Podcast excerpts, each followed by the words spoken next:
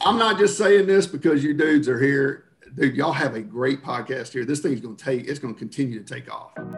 Hi, this is Sean Clinch, the host of Stories Inside the Man Cave, and I want to offer a big thank you to each and every one of you who continue to download our podcast.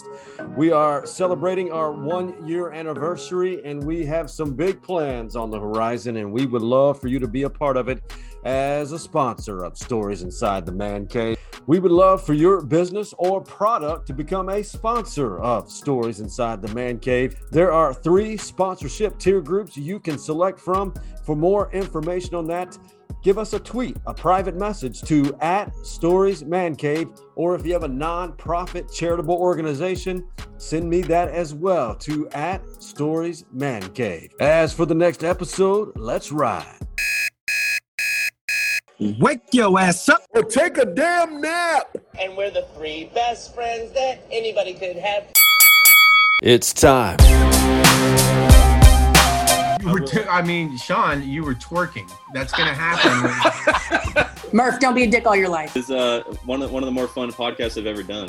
Hey, I tell you what, if you're not talking about sports in the man cave, you, no, I bet not. So you're not a man. That's it. Hey, big day. I think all of us in this room are vaccinated one hundred percent. All I got to say, gentlemen, is Moderna's second injection. No joke. Monday at three o'clock this week. And I had it. And Tuesday at twelve thirty, I swear Muhammad Ali gave me an uppercut underneath my chin and put me out of commission for six hours. Art Hardge and Coach Mo, I, uh, did you guys have the similar, similar results or experiences? I did not. I had the Pfizer, though. Uh, I think the – I guess what I had was like maybe a swollen lymph node underneath my left armpit. It's kind of sore for like a day, but after that, I was good, dog. No fever, no nothing. It was good. Yeah, I, I was a baby. I was hurting. I needed my mama. I laid on the couch the next – I mean, I got mine that Monday. Also, Sean, my – The late in the afternoon, I was okay. I woke up that morning, went to go get my driver's license renewed, got my oil changed, and I f- went back to my house, got in my chair, and I did not get up out of my chair until oh. six o'clock that night. Oh, I was sweating. I had the chills. Woo. I had the, I like you, Sean, had the Moderna, not the Pfizer. And that, the Pfizer don't even work, dog. That's when you, you oh, get the fake. You got the placebo. You got the placebo. I got water shot up in my arm, man. That's why you were swollen. It was like you getting a breast implant. You know, man, why you tripping? Damn, why is this damn lump on my nipple? Damn. Oh my God, that's freaking. You got a third nipple growing there. Damn.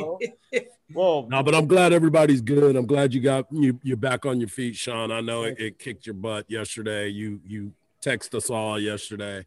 But uh, let's get to our special guest because I'm yeah. sure he's gone through it all. He's got Absolutely. a lot going on. Absolutely. Episode sixty-eight. Before we introduce him, I got to give a big shout out.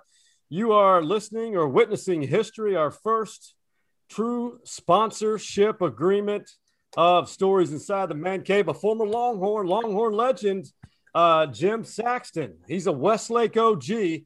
And he will service all your insurance needs best because he's trustworthy, a friend of the community. His dad was a Longhorn legend and a Heisman finalist. And you can reach Jimmy Saxton at State Farm, his State Farm agency at area code five one two, four four one, one zero eight two, or shoot Jimmy Saxton an email at jim at saxton insurance dot com. Now, to introduce our guest for sixty-eight, he's a longtime friend. How about this is from one of his Twitter posts that I love and I watch it from time to time. Uh, it's from when all of him, how he greets or greeted all the area coaches. Thanks, Coach. You are by far my favorite, man. Well, Coach, um, first week of practice underway. Uh, how the Shaps looking? Looking good. You're the best, Anthony. Whenever you're ready, Coach. You know I love you, Coach. I know you do, Coach. You tell me that every time you see me, and I appreciate it. I love you, too. I like to call this guy a local legend. He's a new dad, just like Big Mike, who is not here with us today. His, his newborn son named Luca. He's the pride of Saint Edward's University, a hilltopper, and he is the husband of his beautiful wife, Angela. Anthony Geronimo, welcome to Stories Inside the Man Cave.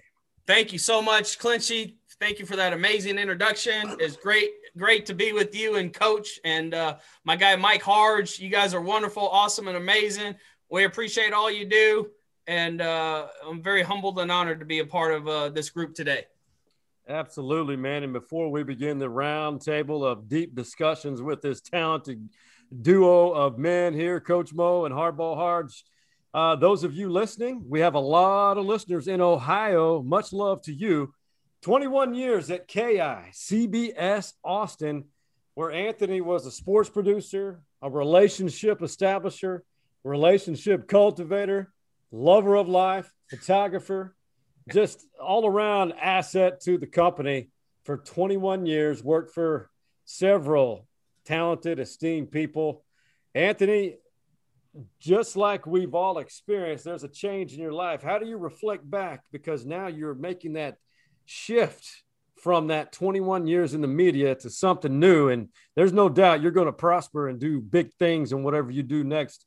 Reflecting on that career of yours, how do you sum that up? Well, it's hard to sum up, Clinchy, because I'm still in the process of it uh process of it all. I mean, the last month and a half has just been it's been a whirlwind, it's been a roller coaster, but it's also been the most amazing, incredible, happiest times of my life. And, you know, when people, people get laid off all the time, it happens. And, you know, it was just my time. And so when I got that call, um, I was at the outlet mall in Round Rock shopping for some sunglasses. And when the ones very, you got on right now, the ones, you the got ones on I got, right not, not the ones I got on right now. Uh, I still haven't got those sunglasses, but one day when I get another job, I'll go back and I'll yeah. buy those sunglasses. Yeah, absolutely. But put them on my way. And so what you do is uh, it was an emotional phone call, and you don't, I didn't get upset. I didn't get angry, because what you do is you say, thank you. You say, thank you to the people that gave you an opportunity for being as long as you were there. And so you handle things with class, you handle things with grace, and you're just grateful. They could have did this to me in year five, in year ten, in year fifteen. And thankfully I got twenty-one years at the same place, at the same T V station. And it was amazing, incredible run. And the one guy that, you know, for fifteen years, you guys know Bob Ballou. And I love Bob. Uh, I yeah. mean, there's a place in heaven for people like Bob. And, and that's just the immortal greatness, genuine, heart-loving guy. And, and that's where Bob's going to be. And Bob has, I mean, I couldn't have been blessed to work with such an amazing guy for so long. And he's continued to be so supportive of me and my family, and, and checking on our son, and, and, and doing all these wonderful things to help me out during this time. But uh, getting back to the lab, you, you got to stay strong and you got to stay positive, because when you go home, you got a wife to tell who's pregnant, who's an educator. And so I was like, you know, honey, here's what's happened. Here's how we're going to deal with this. And here's how it's going to be. And I need you to be strong. I'm going to be strong for you. I'm not going to cry and pout about this, because I have you in my life. We have our son that's about to come, and we're going to get through this together. We're going to celebrate twenty-one great years, and we're going to keep a positive attitude and a positive spirit about this whole thing, and just appreciate the people that gave us the opportunity to be where we were for twenty-one years. And it's, in some ways, you know, a month and a half later, it's been a blessing in disguise. Um, I've been able to spend, and it's it's been an incredible, amazing feeling that um, I'll never forget. And we're just so ecstatic to have Luca here. Um, Luca's doing well. He's still in the N I C U, but he's improving and he's getting better each and every day. And God bless that young man. He's our hero. My wife's my hero. And I couldn't be where I am without them today. You know, I, I sit here and listen to you, and, and you are the the beacon of positivity, man. I, I no matter what is going on in the world, you reached out to me, because I I too was let go. Uh, Sean was let go. We've we've all dealt with this media change, right? And so things have changed without the industry. People are moving in different directions for whatever reason, but you have always been this person the day that we first met, I'll, I'll never forget this. So I'm going to give y'all a little story at the Dale Diamond. I mean, excuse me, not the Dale Diamond, but we were at Dish Falk. Ant was going out to the bullpen to look at uh, a pitcher getting ready to start the game. Roger Clemens was walking next to Ant. And I said, "What up, man?" And Clemens looked at me. And I was like, no, no, no, no. I'm talking to Ant. And Ant yeah, started laughing. So, yeah, Ant started laughing so hard on his way to the bullpen. And it was one of those moments that I would say, that dude right there, and I told my family, I said, that dude right there is always the most positive guy, no matter the situation. So I want to ask you this. Where does that come from, man? What what what makes you become that person? Because everybody, you, you know, you got a phone call and you could have easily been pissed. You mm-hmm. dedicated your life to that craft for twenty-one years and you were still positive. Granted, you had a wife you got to think about. You got a kid that you need to think about. You got life to go on. But what, where does that come from inside of you to always be that positive? That's a great question, Mike. And I'm glad you remember that, Clemens. That's I'll, I remember that too. It was hilarious, man. It was hilarious. Well, the, the meta- that mentality was instilled in me at a young age. And it was by the parents I had, the family I had, and the education I received um, were all, and of course, the mentors of coaches I had, uh, leaders, priest, whatever you want to, you know, I've had so many great people in my life that I've learned from to, to have a positive attitude, to have a positive spirit, and most of all, encourage others. And it's funny because we're in this industry of, of media, and it's like, you can't take sides and you gotta be, you know, neutral.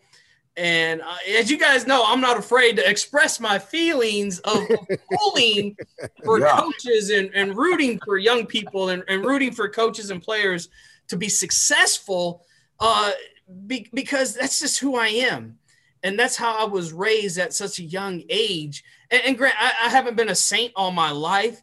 I've, I've had my challenges and difficulties, but at the same time, it's just something that I've always been taught. To, to, to be positive no matter what's going on in life, to always encourage others, to pick people up when they're down, to, to give people hope. And in the last ten years, I mean, as you guys know, the society we've been living in and things have gone on, um, people need it more than ever.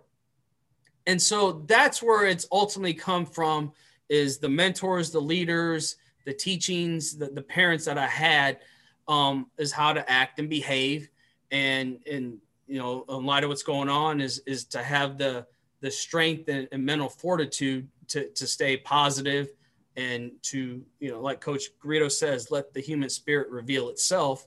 And it, it's always been in me, but it's in all of us. It's yeah. just a matter of people That's revealing true. And coming out. Yeah, that's true. That's true.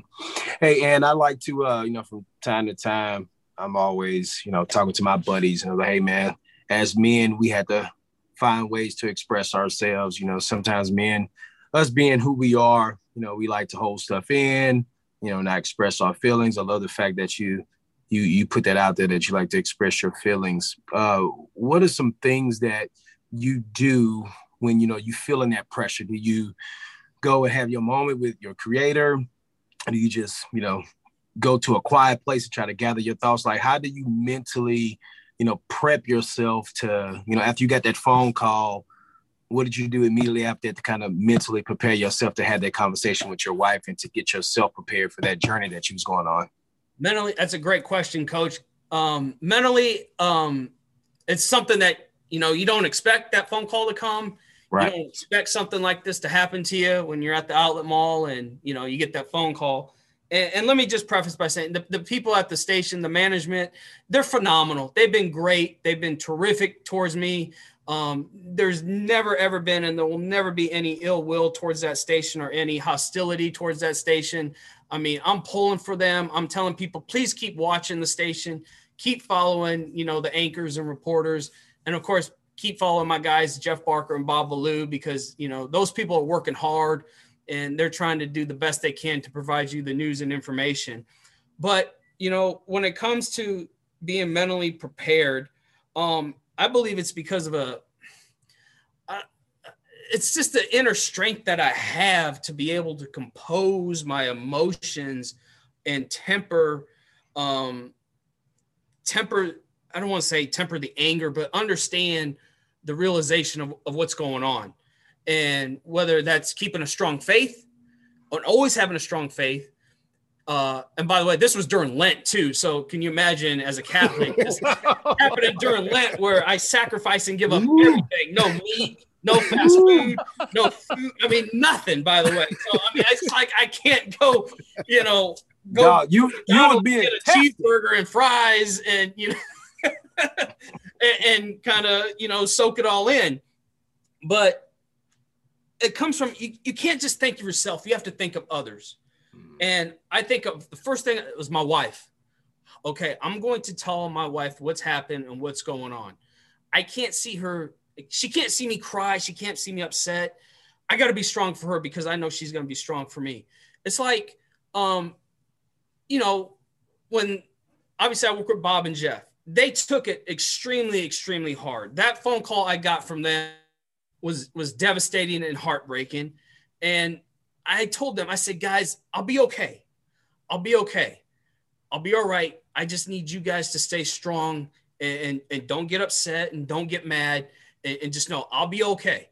What I need you guys to do is continue what we started for the last twenty, twenty-one years. Build on the strengths that we've been doing. Build on the community relations with the coaches and the student athletes and the fans and the families. Continue doing that for them, for me. Because that's what I want. I, I want them to keep doing the coverage. I want them to keep getting after it. So it's not necessarily about me. It's about what them and keeping them happy and in a good frame of mind. Don't worry about me. I'll be good. Let's stay strong. Let's stay positive. And let me just also say the outpouring of support has been emotional. It's been overwhelming. I mean, you guys and everybody has been fantastic and, and gracious with their words and comments. And it means more to me. I'll tell you this. So on my official last day, I mean, I got the call, I think it was March fourth. My official last day with the station was March seventeenth. And so I, I wrote a long letter, you know, here's what's going on to all everybody so they know. Uh, because it's funny, that week I went to a golf tournament and everyone was asking me, where's your camera? Where's your mic? I'm like, uh, here's what happened. And so they were distraught and upset. I was like, okay, I got to come clean and, and be real with everybody. This is what's happened to me. So we're on, my wife's like, what do you want? Your last day, your official last day. I was like, I want catfish parlor. It's Lent. So I've been eating catfish and seafood left and right.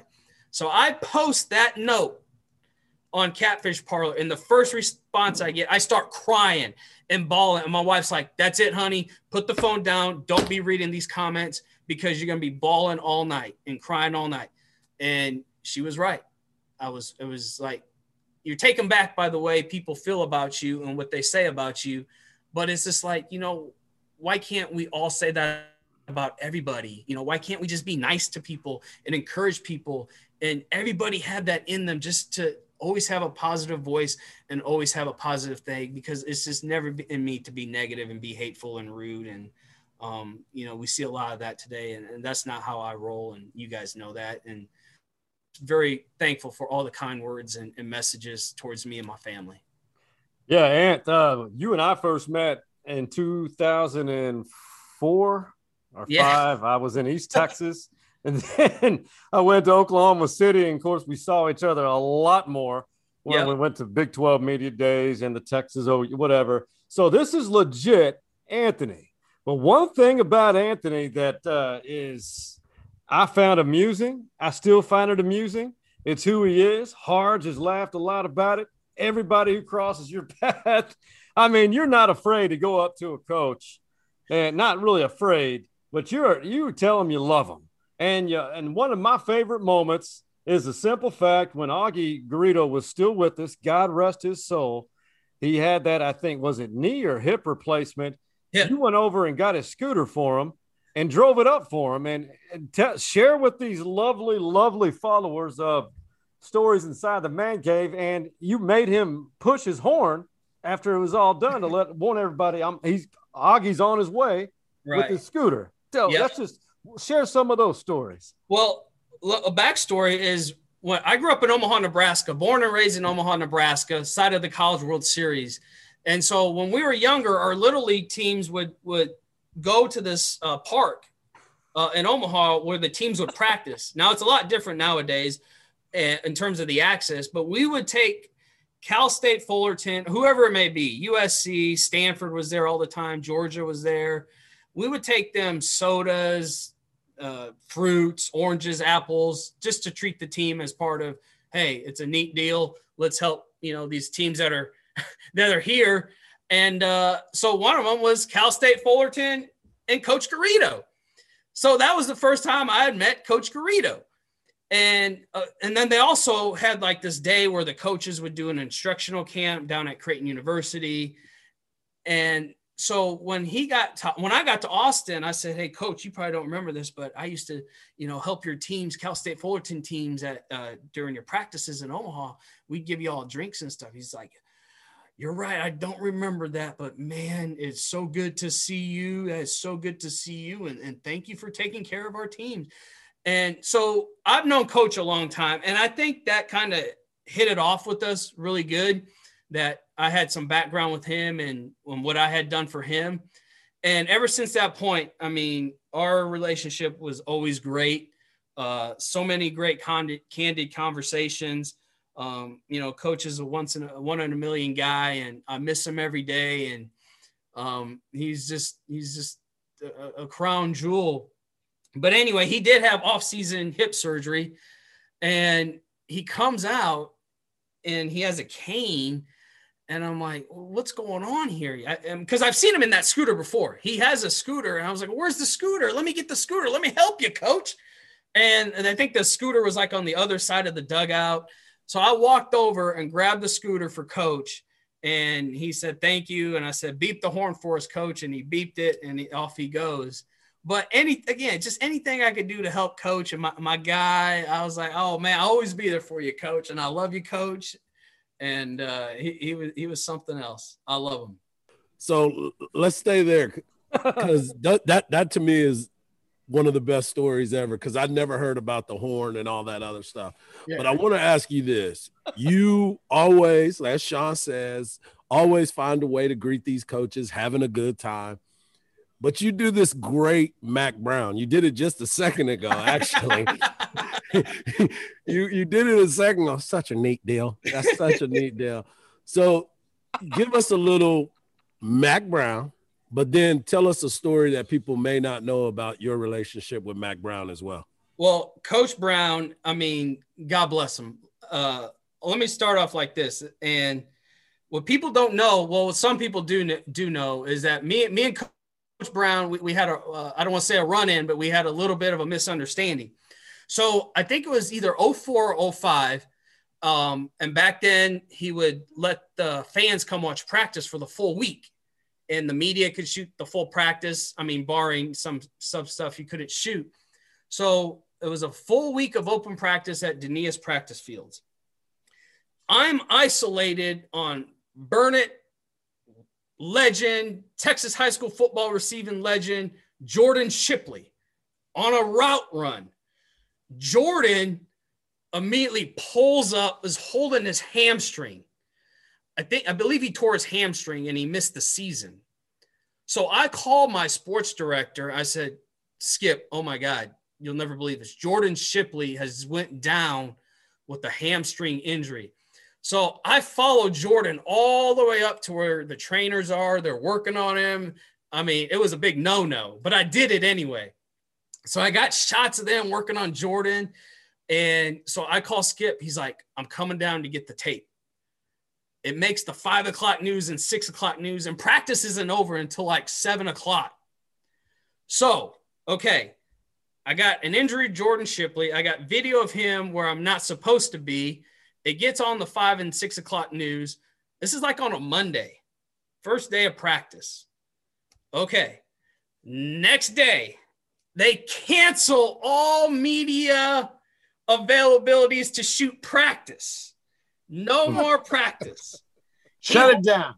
He holds a press conference and he goes, um, uh, it's not a direct quote, but uh, some member of the media Uh, went out and reported, uh, showed video of one of our student athletes getting injured without first me telling the parents.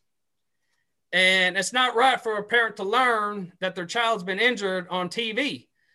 So with that, we're going to close all practices for the media the rest of the week. And I'm like, oh, no, oh, no, oh, no. So he closed practice for the media the rest of the week because Thanks, Anthony.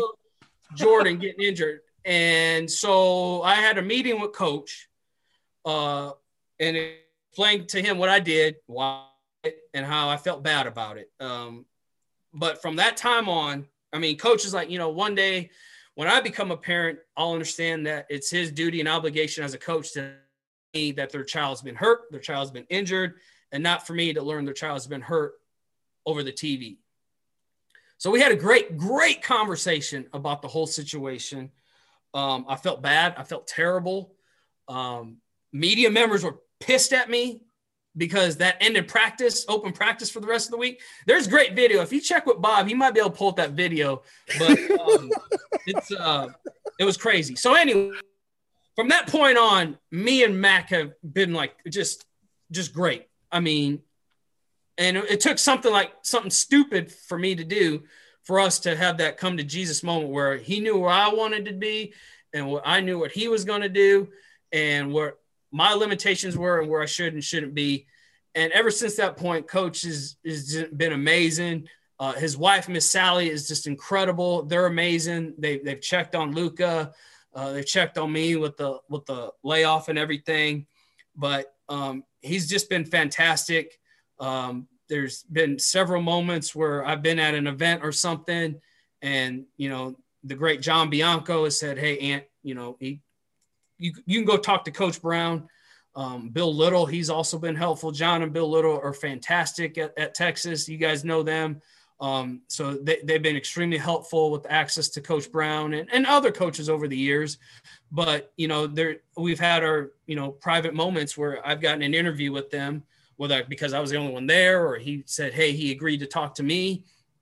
But in, in terms of the Mac uh, impersonation, it, it's hard for me just to like do it when I'm thinking about it. Now, if I'm not thinking about it, it's easy for me to do.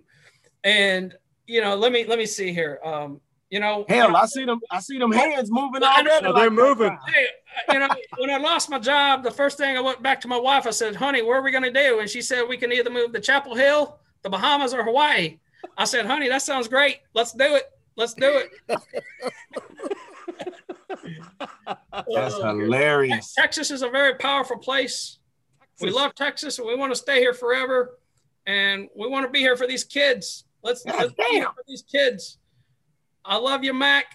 I love you, Sally. You guys are wonderful and great. Everything. It was a great sixteen years. And um, you guys are the best.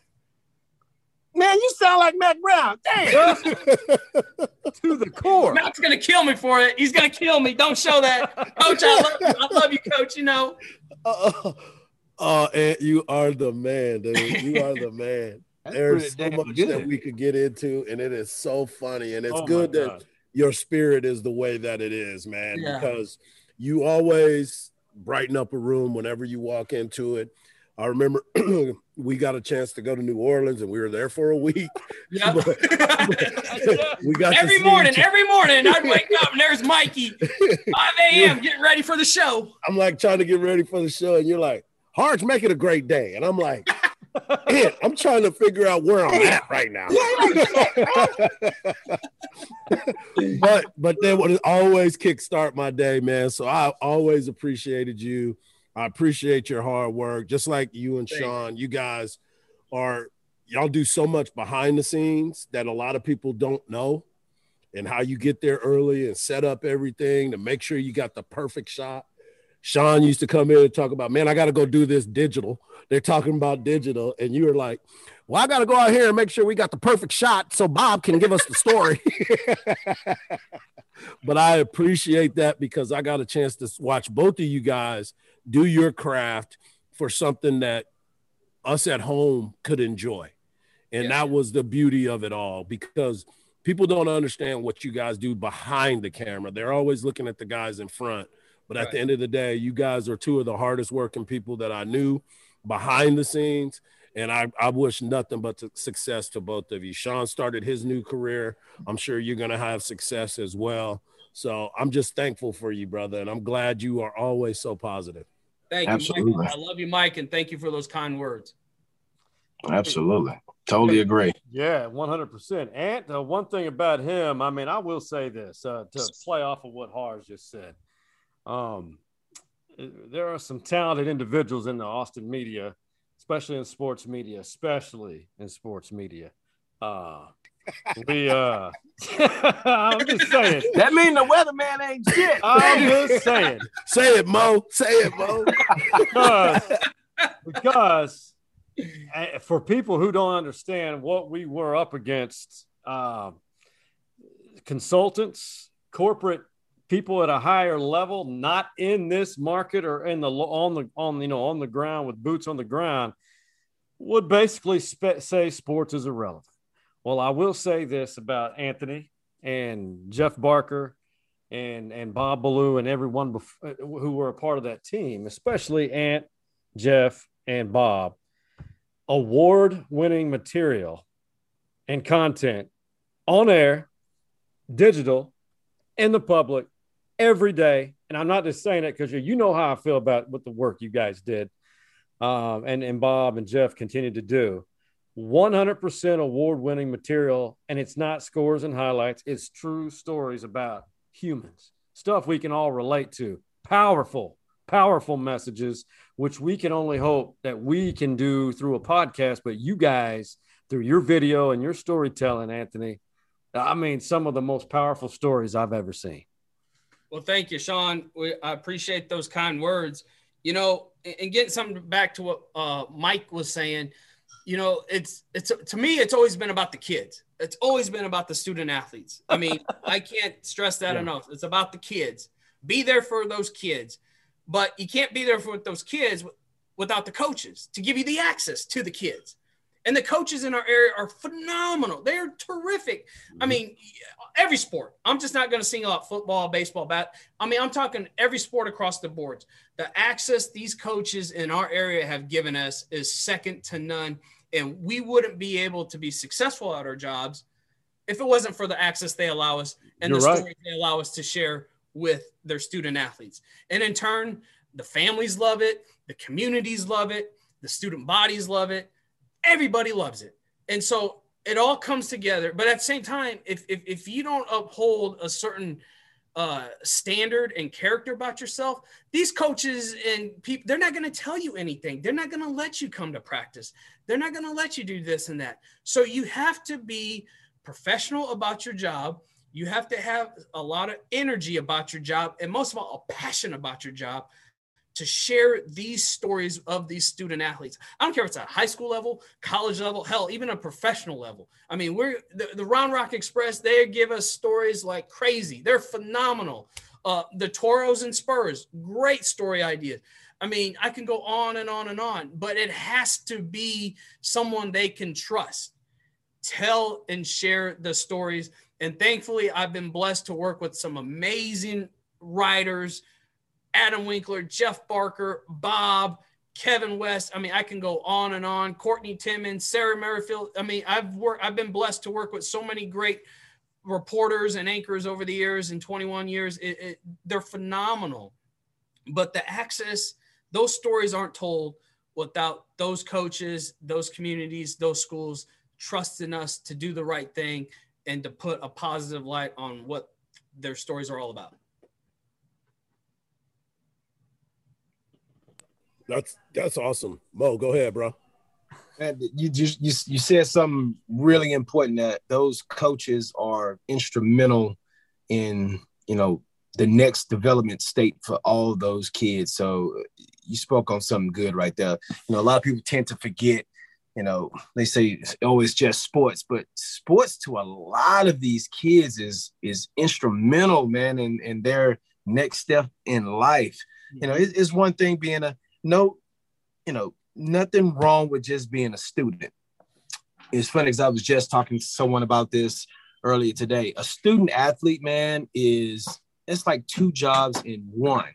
And it's very hard, especially at the high school level. Then when you get to the collegiate level, how difficult it is to kind of maintain, you know, the standards that they want you to, to be at to be a, a student athlete, you know, because student athlete, you wake up in the morning, early in the morning, you got to either go to all your classes early in the morning, then you got practice right after that, then you got, you know, to prep for whatever game or competition you have, and then you got to redo it all over again the next day. So it's kind of like a twelve to fourteen hour day of class and then perfecting your craft. But those coaches, man, are instrumental, and sometimes they're the only figures, positive figures, that these these kids have, male and female athletes that they have. And you touched on something good right there. Those coaches are instrumental in, you know, letting outsiders come in so they so they can capture the story of those kids and whatever success they're experiencing at the high school level and at the college level. Absolutely, Coach. You hit the nail on the head, and you couldn't have said it any better. And I mean, I mean, I, I've only lived in Austin. I've only worked in Austin. I don't know what it's like in other towns and other cities. And but the, the coaches we have here, they stress academics first. They stress. I mean, the, I think uh, Kwame Cavill had uh, one of the great quotes I've ever heard. The best availability is eligibility. And yeah. I love that. You, you, you got to be uh, you, no way around you gotta be that. eligible, or you ain't playing. And, Absolutely. Um, you know, and it seems like nowadays the coaches also understand and know they got to get their kids in front of a camera. They got to do these interviews. They got to, you know, speak to the media, because it will not only help them and benefit them now, help them and benefit them when they move on to the next level, whether it's Division One football or Division Two baseball. Whatever. And that's great. And, and kudos to those coaches who understand and recognize, hey, this is an opportunity for me to get our student athletes in front of, in front of all these platforms, because nowadays there's so many media platforms. It, it's, it's ridiculous. When I first started this twenty-one years ago, it was just T V and newspaper. Now we got T V, newspaper, uh, websites, social media sites, fan sites. I mean, it, it's crazy. And it's good too. It's a positive thing. Damn, there you go again. There it is, that digital. You gotta digital. Man, they want us to go digital. shoot digital. Yes, they digital. want us to go do digital. Everything's going digital. But you know what else you said that was that was really, really important too, besides the eligibility and the accessibility? You guys are given the opportunity to tell the story of these kids. And that that that's a science in itself, because if someone's going to be able to help me, as we've talked about, you're going to help me because you're going to give me that exposure. You're going to have give me the opportunity to speak in front of others, and you can bury me or you can help me, you know, because a lot of times it's all about access, right? Accessibility, eligibility, and being eligible to do different things. Yep. You have to be able to have a platform. And, and to your point, there's a bunch of different platforms, but if you make the news cycle in a good way, that's huge. Yep. And if you can get an Anthony Geronimo or Sean Clinch, or pick your person to tell your story, to give you the love, that helps recruiting. That helps getting into colleges. That shows that you have the ability to talk in front of others. This is a great, great platform, and guys like you, you two are are very special at what you do by painting that picture. So you you you said something when you said that, my brother. Yeah, and and also, I mean, do, shooting all these games and getting all these great highlights, I've got student athletes that have inboxed me. Hey, did you get a shot of this? Did you get a shot of that? Hey, can I get this video of this? Can I? Absolutely. I sent it out. I sent it out. I mean, I want these, like I said, it just goes back to me just pulling and rooting for these kids to be successful and to bring a smile to their face, their family's face. Hey, I got I got this one-handed catch from this kid, or I got this amazing home run, or whatever it is. I'm going to put that out there. Go share it with your friends and family. Share it with your recruiters. I mean, it's a positive thing, and anything I can do to help these kids in a positive way, I'm going to do it. And if there's one thing I want people, I want to leave. If I mean, I hope I can stay in T V one day, but if not, I just hope I had a profound impact on all the people uh, over the years, because they've had a profound impact on me. And I mean, it, it's it's incredible. I, I, let me just show you one share one story. So, like today, I saw Pierceson Coody is now the number one ranked golf amateur in the world.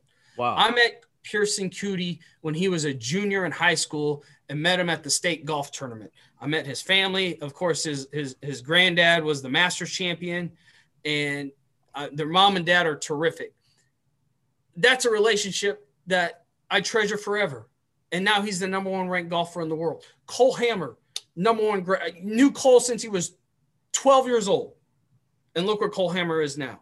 Jordan Spieth, knew Jordan Spieth, fourteen years old. Got to know him even more during the state golf tournaments. Was there for all three. Super great guy. Probably one of my favorite athletes I've ever covered. Love his family. Love his mom and dad. So happy and proud of Jordan. I mean, there's just so many different stories. I mean, can you imagine twenty-one years at one place and getting to know all these people and their families? It's incredible. Bob Shipley, love the Shipley family.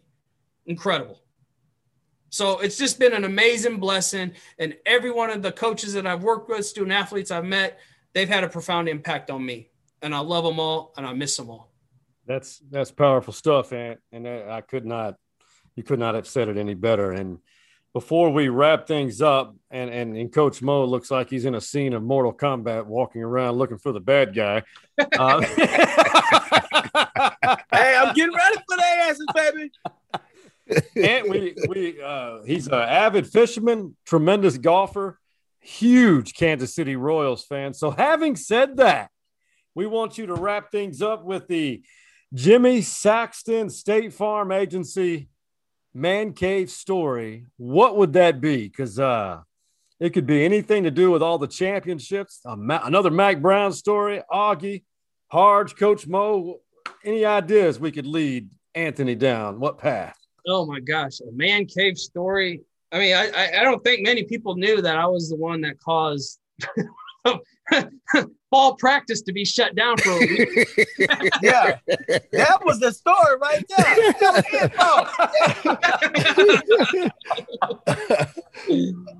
there. Oh my God, I mean, there's just so many. There's just so many great stories. And when Sean reached out and made me think about it earlier, I was just like, I don't know where to begin. I don't know where where to start, because twenty-one years is is just magical. I mean, there's just so many great stuff.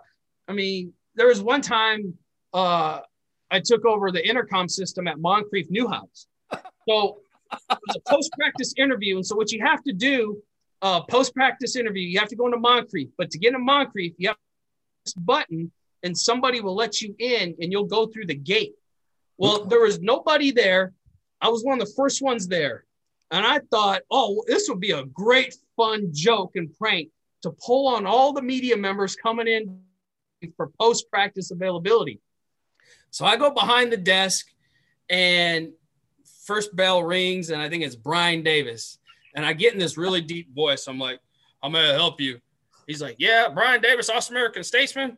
And I was just like, well, what's the passcode?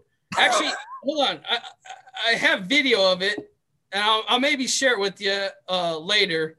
But I pulled that prank. Hold on. Let me see if y'all can see this. It's, it's great. It's one of my favorite things I've ever done. It's hilarious. Uh, but I, I love it. Sounds these amazing. These guys are great. They're hilarious. Hold on. Let's watch this. Uh, your purpose of being here? Press conference here in a few minutes. Do you agree to the rules and regulations of entering the facility today, sir? Absolutely. Thank you. Please enter through the gate.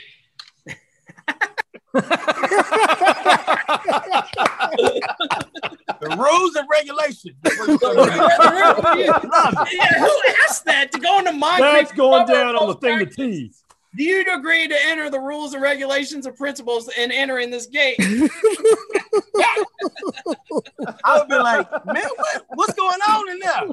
Yeah. He said, he said, absolutely. Absolutely. Absolutely. Absolutely. I'm the boss man. You're going to follow my rules to get into Moncrief now. And I did that to every media member. Now, some caught on it was me, because you can hear me laughing. But that was one of my favorite stories ever. It was taking over Moncrief and controlling the gate on who was accessing and entering the building. That is awesome, man. That and there's another great story. Um, well, I'll, I'll share. Uh, so there was a post-practice availability uh, after the spring game at Texas State. And oh, I know this I, I one. Thought, I, I thought I was far enough back from the huddle. Oh, I remember this. Team huddle after after the spring game. and it was Coach Withers' team, and I wasn't far back enough. So Coach is like, back up, back up, get out. And I'm like, okay, sorry, Coach, apologize. And then um, and from there on, it, it, it kind of got a little tense. He got upset that, you know, we can't be in the huddle, and there were some words exchanged. Probably shouldn't say this and tell it, but yeah, it, it wasn't pretty, and I felt you can bad. say it. You can, you can say, say it. it. It's We're the not, man yeah, cave, yeah. bro. It's man the cave, man bro. cave, dog. well, it's just no, us four. So, so anyway, um, he just said, you know, as long as he's the coach here, there ain't gonna be anyone in the huddle. And I was like, I'm sorry, Coach, it's my bad. And then he's like, he blamed somebody else because it was their bad for not watching me, for being in the huddle, and so it was a verbal. Verbal exchange, and uh, of course, I was it had to be me to mess it up, but you know, that was Coach Coach Withers. No more media availability because man, of we can't take you nowhere, dog. You be messing up everything. You can't have nice things. You can't have nice things. well, but and- I missed it. I loved yeah. it. It was a great twenty-one years. Uh, I love being in Texas. I love covering Texas and uh, the surrounding areas, and everyone's been great. And, uh, you know, I'll be back. I'll be back. I promise y'all, I'll be back. My man, Ant, you're the best, buddy. You are the best. Hey, man. Ant, we, we love, love you. Success. Congrats on the baby. Thank you. And I'll be pulling for you, bro. And, and I know for sure you're going to land in somewhere special, man. You're the man. Absolutely. Thank you, Absolutely. Mike. Thank you, Coach Mo. Thank you guys so much. Really, really appreciate you guys and all you do. Uh, we love you guys. Um, you know, my baby and my wife are amazing, and, and they're my strength and rock right now, and we're all going to get through this and, and be all right. And uh, still waiting uh, for Uncle Sean's uh, baby gift. So, uh, yeah, it's coming. Hey, come on, dog. No, Coach Mo, Mike, you good, but we get, we're going to get Sean. That's right. That's right. Let's get him. Target Sean and Amazon Sean. Get to that registry. Well, we can't wait for uh, that's awesome. The, the Luca party. Luca is Ant's son, him and his wife's son, newborn son. When you guys feel safe, we need to have a little get together, a little housewarming with the new addition, that being Luca, to the Geronimo household. And Ant, you are welcomed here anytime. We love you, man, and we we're proud to call you a friend. And I'm finally glad that Coach Mo was able to meet you. And absolutely, we're going to wrap Coach things Mo, up. Thanks for all you do, my absolutely. man. You guys are great. Thanks, thank you guys again. Anytime, you got my number. Love to do it. And uh, y'all stay blessed. Y'all keep up the terrific work, and I hope to see y'all soon. Absolutely, Ant. We love Appreciate you. you Ant. And yeah, we'll, but we'll wrap things up with segment two of episode sixty-eight with Ant, but first a word from Anthony's, well, no, it's about Anthony's uh, former boss.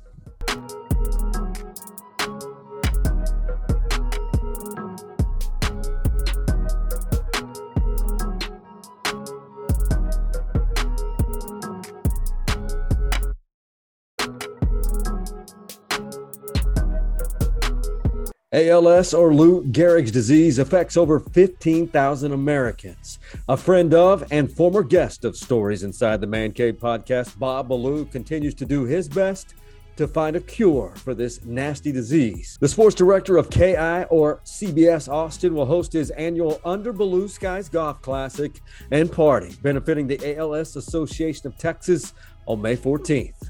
To sponsor this wonderful event or register your golf teams to participate in a round of golf at Avery Ranch Golf Club on May fourteenth, log on to A L S Texas dot org or contact Michelle Miller by email. That's Michelle, M I C H E L L E, at A L S Texas dot org. Following the Under Blue Skies Golf Classic on May fourteenth will be a virtual party with a purpose. Let's all join arms and contribute to the Under Blue Skies Golf Event and Virtual Party and conquer A L S.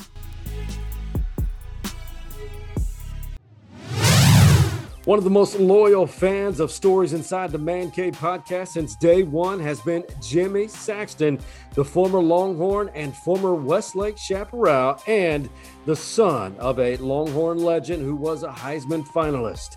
He is also our primary sponsor for all of your insurance needs. Log on to Saxton insurance dot com or give him a call at five one two, four four one, one zero eight two. Again, that phone number, five one two, four four one, one zero eight two. Jimmy Saxton, an Austin original, and has been insuring Austin for nearly three decades. He may have just done it again, and he did. This one on top of the scoreboard. Love the interview with Big Ant, Anthony Geronimo. Two decades plus in Austin media. We love you and we appreciate you having joined us for episode sixty-eight. And we've got two minutes left with Coach Mo. I don't know if you've been following Texas baseball. Hardge has nonstop. Uh, Ivan Melendez, the, the product from the El Paso area, six home well home runs in six consecutive games. It ended versus Nevada on a Tuesday night, that streak, but he did have Nevada. Two, yeah. Two hits, two R B Is, and the four three win. Coach Mo, at that big, at high level of college baseball, does that is that eye opening to you when you hear of a young man, any talent, any level, to hit a home run, in at least one home run in six consecutive games? Hell yeah, shit! It's hard to hit one in one game, let alone try to hit six. Yeah. Say it louder for the people in the back, dog. You fools can't hear, huh? It's hard out here. It is definitely hard out here. You are one hundred percent correct. For that man to hit that ball that far as he did, that is uh, – I've been following that that team since I came out the womb. I, I signed with the University of Texas. I know what I've seen. I've never seen anybody hit a ball over the center field wall that went over it, still going up, still going up. How how far is that center field? That's at, four oh five uh, straightaway center oh, field. Shit. Come power on, rallies. That power rally's a beast now. The that other day, he hit, yeah, he hit one four seventy-one the other day to left field over the street in left field, like almost hit the golf, the tennis court. How big is he? He's like six three, six four. Shit, he must be. I bet that boy can deadlift. Shit, oh yeah. God, I don't, yeah. I don't like his nickname though. Well, we, we haven't we haven't decided what his nickname's gonna be. Let let let Mo know some of the nicknames that were thrown out there. Hispanic Titanic, Latino Bambino, Latino Bambino. I don't get it. I I mean, it's not it's not offensive to me, but that Titanic means you're going down. Yeah, I mean, he, he go crush the ball down. I don't what, shit. I don't I, know. Man, he is absolutely destroying the baseball. I've been around some guys that can absolutely hit. I've seen people go on these hot streaks. Yeah. The way that he is squaring up baseballs so, is not normal. So hard, you you know this, man. It, it's a certain sound that you hear when a dude hit the ball. Yeah, does it make that sound? Mm-hmm. Yeah, it's right now he's sounding like a shotgun blast. Oh God! Like damn, every yeah. time he hits it, it's like boom, yeah, boom. And these are these aren't those old bats that we used to hit. B B Core. The these are these are the ones that aren't supposed to let the ball jump off the bat. Like yeah, that. yeah, it's not supposed to jump off the bat like no. That. And it's it has got a sweet, sweet sound. It's it sounds like a wooden bat, but it sounds like it's a golf ball hitting a bat. It is just taking off when, when, and this, you know, people talk about exit velocity, and I'm not a big guy into all that. I really want to see what his exit velocity is because yeah. my man is not missing the baseball. He had a home run in six straight games. The game it ended last night, uh, or excuse me, on Tuesday. What's today? Yeah, Tuesday night, and he may start another one. But here's the deal: that dude is different, and him being in a lineup has helped catapult this Texas team on, as we're recording this, on a nine-game winning streak. Oh, wow. They're on a nine-game winning streak. They've moved up to number three in the nation. They're playing good baseball, but he is the catalyst right now to get this thing going.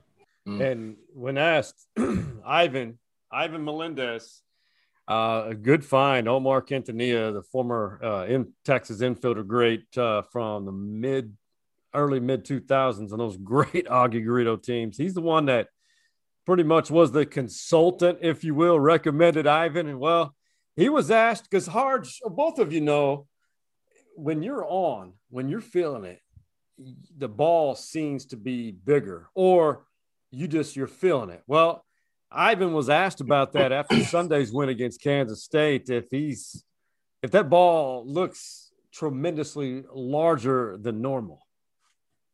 No, I'm uh, definitely not seeing beach balls. Hitting is probably one of the hardest things to do in all sports. But I think just my preparation uh, leading up to the game, like, uh, you know, setting uh, the machine on high velocity, um, going, you know, in the, into the game, it translates. So, yeah. So you guys can relate to what he said. He likes to go and take uh, going to the cage with high velocity balls with, with the with the pitching machine. Is that, I mean, to me, I, I I don't have as much experience with those pitching machines as either of you. All I know is that, you know, the coach would pitch us to us in D P. But if you put it at high velocity, are we talking eighty-five to ninety in the hitting cage, or are we talking ninety plus? It just really depends on what what what you're feeling that day. Like, if you want to have high velocity, there's no reason for you to go up there. This, the waste of time is going up a, seeing a hundred mile an hour pitch on a pitching machine. That is that is just a waste of time. ninety miles an hour gets you to shorten up your swing, being quick to the ball, and then getting through the baseball. If you're doing something like that, I can see it. Because as we talked about before, pitchers are throwing harder than when we grew up. Like, everybody throws ninety-five plus. When I was coming up, Ty Van Poppel threw ninety-five miles an hour, and he was the greatest pitcher of all time. Yeah. Arlington yeah. Martin. You know? Yeah, I mean, yeah, you probably only seen one guy throw ninety your right. entire high school career. Right. If you throw a ninety now, you might not even make your college team. You know what I'm saying? That's that's just the way that things are right now. So for me to go into the cage, ninety miles an hour would be considered high velocity right now. seventy-five would be high velocity to me right now. How about fifty you know to me? I ain't even going to lie to you. uh, you better slow that thing down so I can see the laces. I yeah, please. Yeah. Hey, matter of fact, why don't we go to the softball cage and let me get my time? Yeah, out. yeah. Give me some underhand pitching. Well, to wrap up the Texas baseball discussion, uh, they got a series uh, starting uh, right now. Abilene Christian, Southland Conference member, and then at Texas State in San Marcos, then a three-game series. This is where we're going to find out how good this team really is, truly. At Oklahoma State, Texas Tech here, who came off the series win this past weekend against T C U, uh, and then at T C U. So nine games against some really high-powered programs, and that will decide the Big twelve championship, regular season that is. Coach Mo, how much time do you have with us right now? Zero time. I hear them animals hey. out there. Hey, lots of love, my brother, and wake your ass up. Wake your ass up, Hardge. Man, Hardge is smooth, motherfucker, dog. Hardge smooth. Hey, hey, hustle yourself now, dog. That's my dog. That's my dog right there. Hey, I'm gonna catch y'all on the flip side, baby. Yes, all right, be will. Easy. I know you're gonna have some bourbon tonight, ain't you? Yes, sir. I already know. Turn up. Later. Turn up, baby. Later, Coach Mo. Later, Mo. Later, guys. Lots of love. Man, that guy. Man, I don't know love how people. Hey, he's just, man, he just yeah, he's good shit. He's good he, shit. He, he's different people. Yeah, he's good shit. He's good shit. Hey, I don't know how much you, uh, Hardge, kept up with. I, I know it's closed, but Longhorn football spring. They had a scrimmage last weekend. Yep. Uh, I, I know all we hear are positive things, but to be honest with you, one area that not concerns me, but I think should be a little bit more focused on by the common fan is, I don't know, I can't remember the uh, terminology that Sark's using for that, uh, the middle or inside linebacker. You know, Juwan Mitchell, transfer portal, but you got David Benda and Jalen Ford. What, what is your impression of those two? And what you're hearing, and should there be concern with Juwan Mitchell truly in the transfer portal? Well, I mean, I think there should be uh, concern with Juwan Mitchell, because Juwan Mitchell was a valuable part of what Texas did last year. I mean, the guy was making plays sideline to sideline. I know he had his own off the field situations where, you know, the locker room and, and, you know, being a guy that might have had some problems away from the field. But at the end of the day, when he stepped between those lines, he was giving you everything that he got. He he balled out, and he was considered, quote unquote, a leader at the time. So with David Benda, and what'd you say? Who was the other one? Ford, oh, Jalen Ford. Yeah, yeah. I mean, I'm I'm down with both of those guys. I think Benda is a guy with a lot of speed, and I think, you know, a lot of people talk about him making the transformation where he had to go play running back, and then now he's back. And some people could say, well, maybe he wasn't good at linebacker. Well, no, that's not necessarily true. Maybe the guys in front of him were better than him, right? And he wasn't ready to take that next step, so they had an opportunity to move him to another position. A lot of times when people make a position change, it has zero to do with them. It has everything to do with the people that are in front of them. Yeah. They are, they were ahead of them. So that, and we needed help on the running back room. He's a former running back. Move him to running back, because he's not going to get the playing time at that position of linebacker. Now, here's the other thing that I think a lot of people continue to not understand. We have a new coaching staff. Maybe the other coaching staff was missing out on some of the players that should have been playing. It happens. Maybe David Benda fits the profile of what Sark's defensive coordinator wants. And it's the same thing with the offensive and defensive lines. Maybe those coaches that are brought in here see the things that they want to achieve on those respective lines in those players who everyone thought they may not be good enough. No, maybe the coaching wasn't good enough. Have you thought about that? That's a man quit, I love. Quit rushing, rushing to conclusions about position changes. Man, let it happen.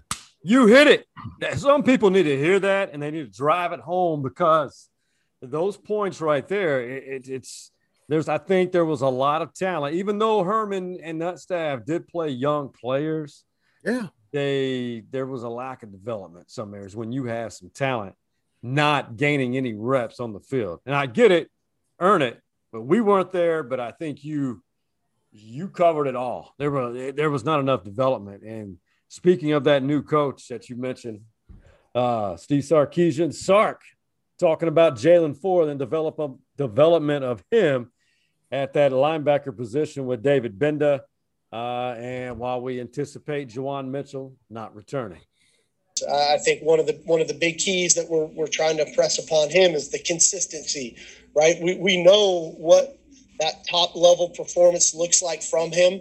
Now, how do we get him to stay at that level consistently, uh, down after down, day after day? And for a young player, he's shown a lot, you know. Um, And, you know, I think he's got a great upside in front of him if, if we can keep – again, he's one of those guys on that trajectory. If we can keep him on that trajectory, he's got a chance to be a special player. As you, Hardge mentioned, in other words, Ford has a chance to be a very special player. You know, he's a young guy, upside significant, um, but uh, people don't understand how significant these spring reps are for everybody, but most importantly, these young players. I mean, it's all important, brother. Yeah. It's all important. Any rep is good. You know, I, I continue to say that um, my quarterback is Casey Thompson. Everybody keeps talking about Hudson Card. Do I think Hudson Card is going to be a good quarterback? Absolutely. Do I think Bijan and Ro- Rojo are the top running backs on the team? Absolutely. Do I think that Troy O'Meary is going to be the starting wide receiver? Absolutely. Do I think that we're going to use the tight end, finally effective, Jared Wiley, two five four, by the way.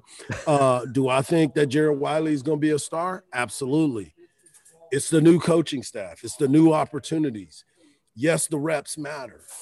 But when we walk out on that field against the University of Louisiana Lafayette, I want to see those guys on the field. I if I don't, that. something has gone wrong.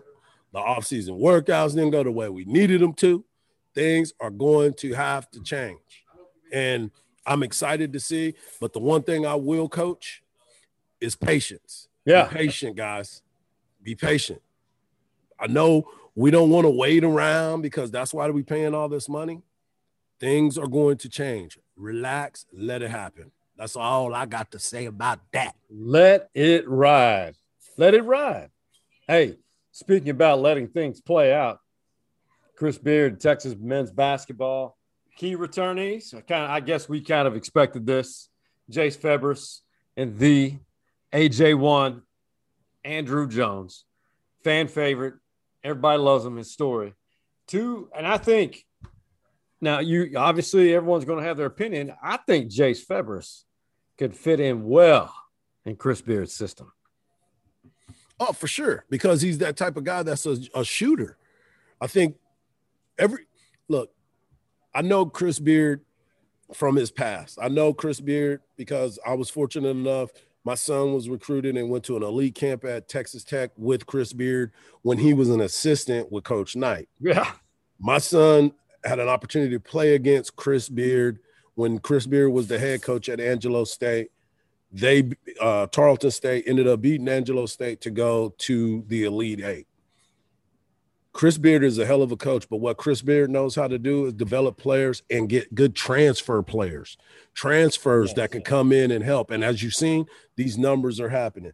He wanted Brock Cunningham. Brock Cunningham is a guy that he loved. Brock Cunningham is still staying. Andrew Jones coming back. Jace Febris, Andrew Jones, and Brock Cunningham are the cornerstones to what Chris Beard is going to do, and they can help the University of Texas. I'm excited to see it. I'm glad he's getting all these recruits in, but I'm most importantly, I'm happy for those three kids because their opportunities coming off of injuries, coming from leukemia, and now coming back for uh, another year in Brock Cunningham, getting an opportunity to play hard for a coach that demands that type of performance. Brock Cunningham may just take off, bro. Yeah, I think, Brock, I've always been a big guy. I mean, a big uh, supporter of a guy that's a, a plus or minus type of champion, you know, a guy that's going to create turnovers and a team really ascends when he's in the ball game. He creates things. He may not see it on the point total, but he, cre- he makes things happen, that being Brock Cunningham. Now, in, in Austin, a significant, significant date this Saturday. Uh, Austin's first true high-level professional sports franchise, Austin F C of the M L S. Uh, they will begin their inaugural season on the road. Their first home game, home match, if you will, uh, will be at Q two Stadium by the Domain off Burnet Road off of Breaker. That's in, I believe, in June. Uh, first off, just be honest with me, your interest level in F C Austin as of today. Which number do you need? What's, what's our scale? Let's see. Let's go one through five, one being the highest. One. Really? Yeah, what's my that? son my son is part of the academy, you know. Okay, okay. And so uh, I've seen this whole process go down since he was he's twelve, since he was nine years old. I've seen this whole process and what was going on. Um Obviously, you know, Lindsay played professional soccer, so I got a chance to understand the game as these kids have continued to play and her educating me.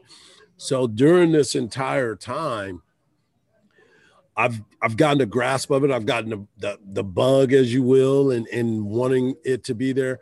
But most importantly, there's a lot more people in Austin that appreciate soccer than what we think.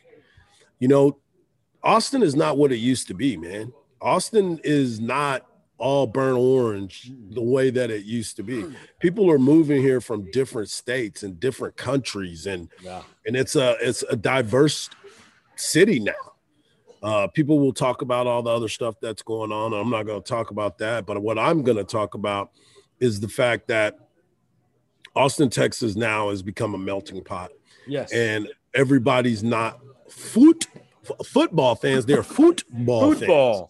You know what I'm saying? So do I think this place is going to sell out? Absolutely. Do I think this is going to be a soccer town? will never really overrun the University of Texas, but it is a professional, major professional team in the city of Austin, Texas, that will be on national television damn near every week.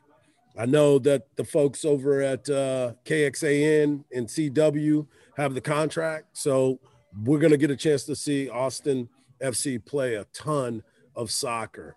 Um, so to answer your question, level one for me, because I'm all in. I'm excited about it.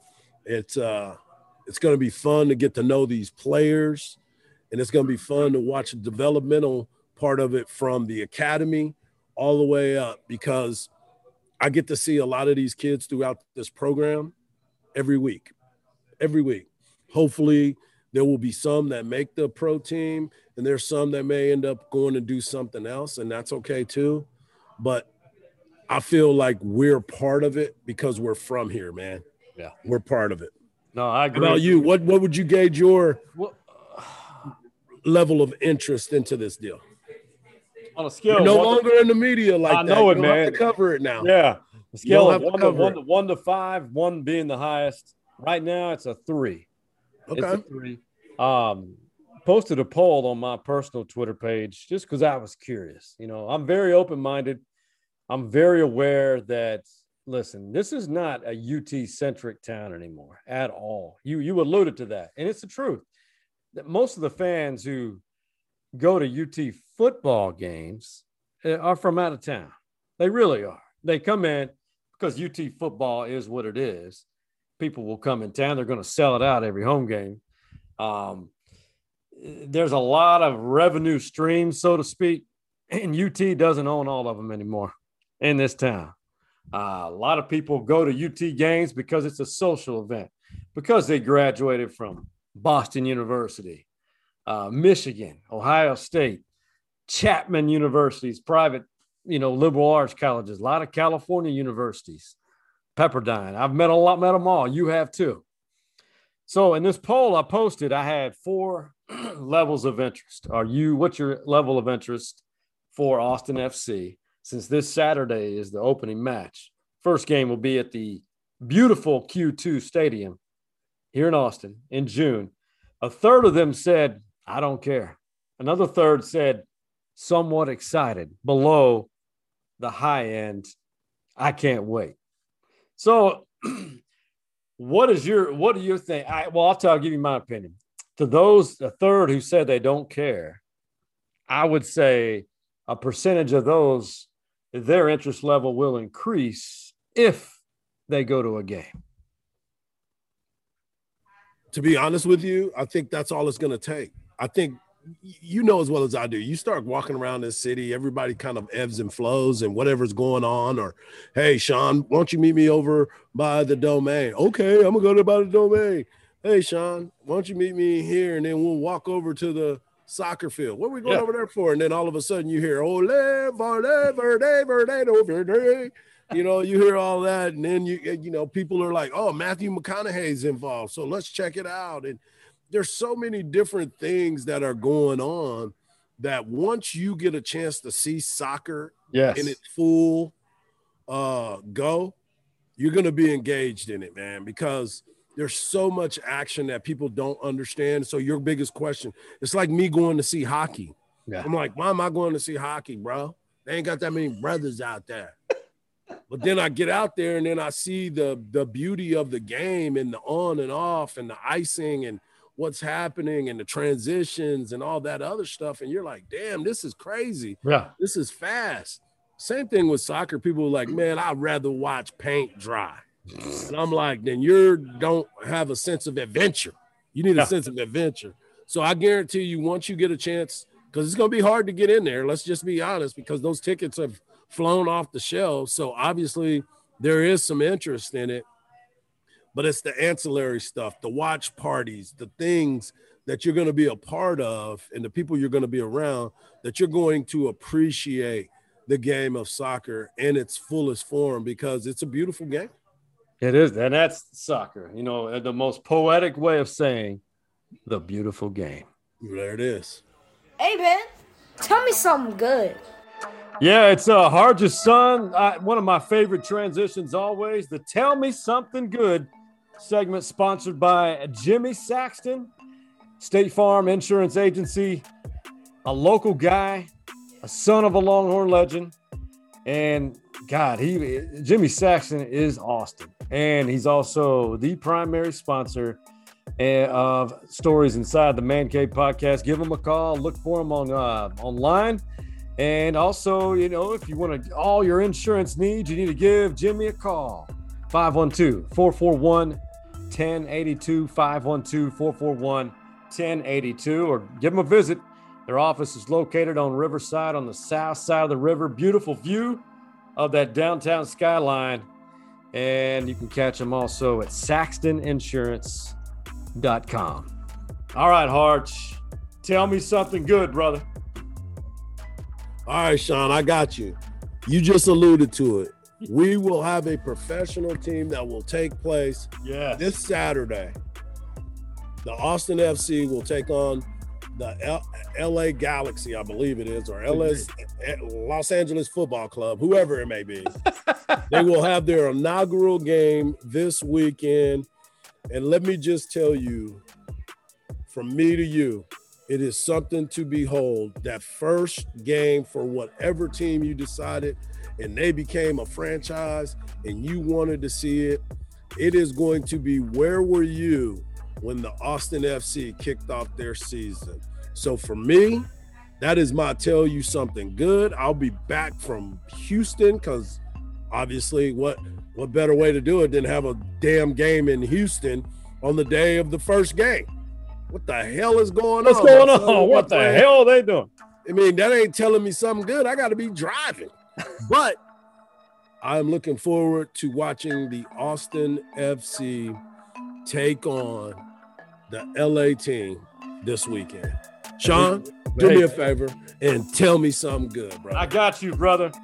Hey, we before I get to that, we got to contact Austin F C. We got to get some green up in this uh, podcast. We got to talk. Burnet, Burnet, Burnet, Burnet, Austin F C. There we go. Hey, I'll tell you something good, and this may not sound good to most people, but it is. Uh, I, I heard a conversation, and I saw it on Twitter too.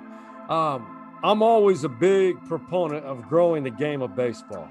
And this was a negative comment, and it's just funny. I heard it in person, and I saw it on Twitter over the weekend. Um, it went something like this, not verbatim, that when a game goes into extra innings, I'm not watching anymore because a guy automatically goes to second base. You know what that tells me, Hard? You know why that's good? Because people are paying attention, and it could increase the viewership and interest in the game because Major League Baseball, that is something good. They're trying to improve the speed of the game and the overall value because that's not giving a team the game. Moving base runners and small ball are is the foundation of baseball. Wouldn't you agree? Yeah, it is. But I do understand how I'm trying to figure out why we're going to start an international tiebreaker like Little League Baseball by putting a dude who did not earn his way to second base. Why is he on second base? Like, yes, you got to do the fundamental things, but that's something they should have been doing. They should have been doing beforehand. So as I look at this, I understand your point of it, right? Because it is getting the conversation started. And maybe this is the one part where I am an old head when it comes to it. But listen, do that stuff earlier in yeah. the game, and we may not have that. But exactly. I do like your point of what you said about the baseball at its purest form, where you're moving guys over, you're bunting, you're getting things to happen. I agree with you on that for sure, for sure. Man, that's the only thing. You know, I'm I'm a I'm borderline purist, but I'm just open now to increase the number of people in participation in this game. Don't have such a big drop off as we mentioned at age twelve. I mean, you have people designated uh, to go play soccer. You need to keep these baseball talents in this game or more of a higher percentage. Hey, big shout out to Anthony Geronimo for uh, joining us on segment one. Big Mike uh, had some obligations with Last Stand Hats and, of course, being the most significant role, dad to awesome. For Coach Mo, Big Mike, Anthony Geronimo, and Hardball Hardge. We out. You ain't got to go home, but you got to get your ass out of here. Wake your ass up! What would Big Mike say? You ain't got to go home, but holler at a player when you see him in the streets. Yeah! We, we out. We good, player.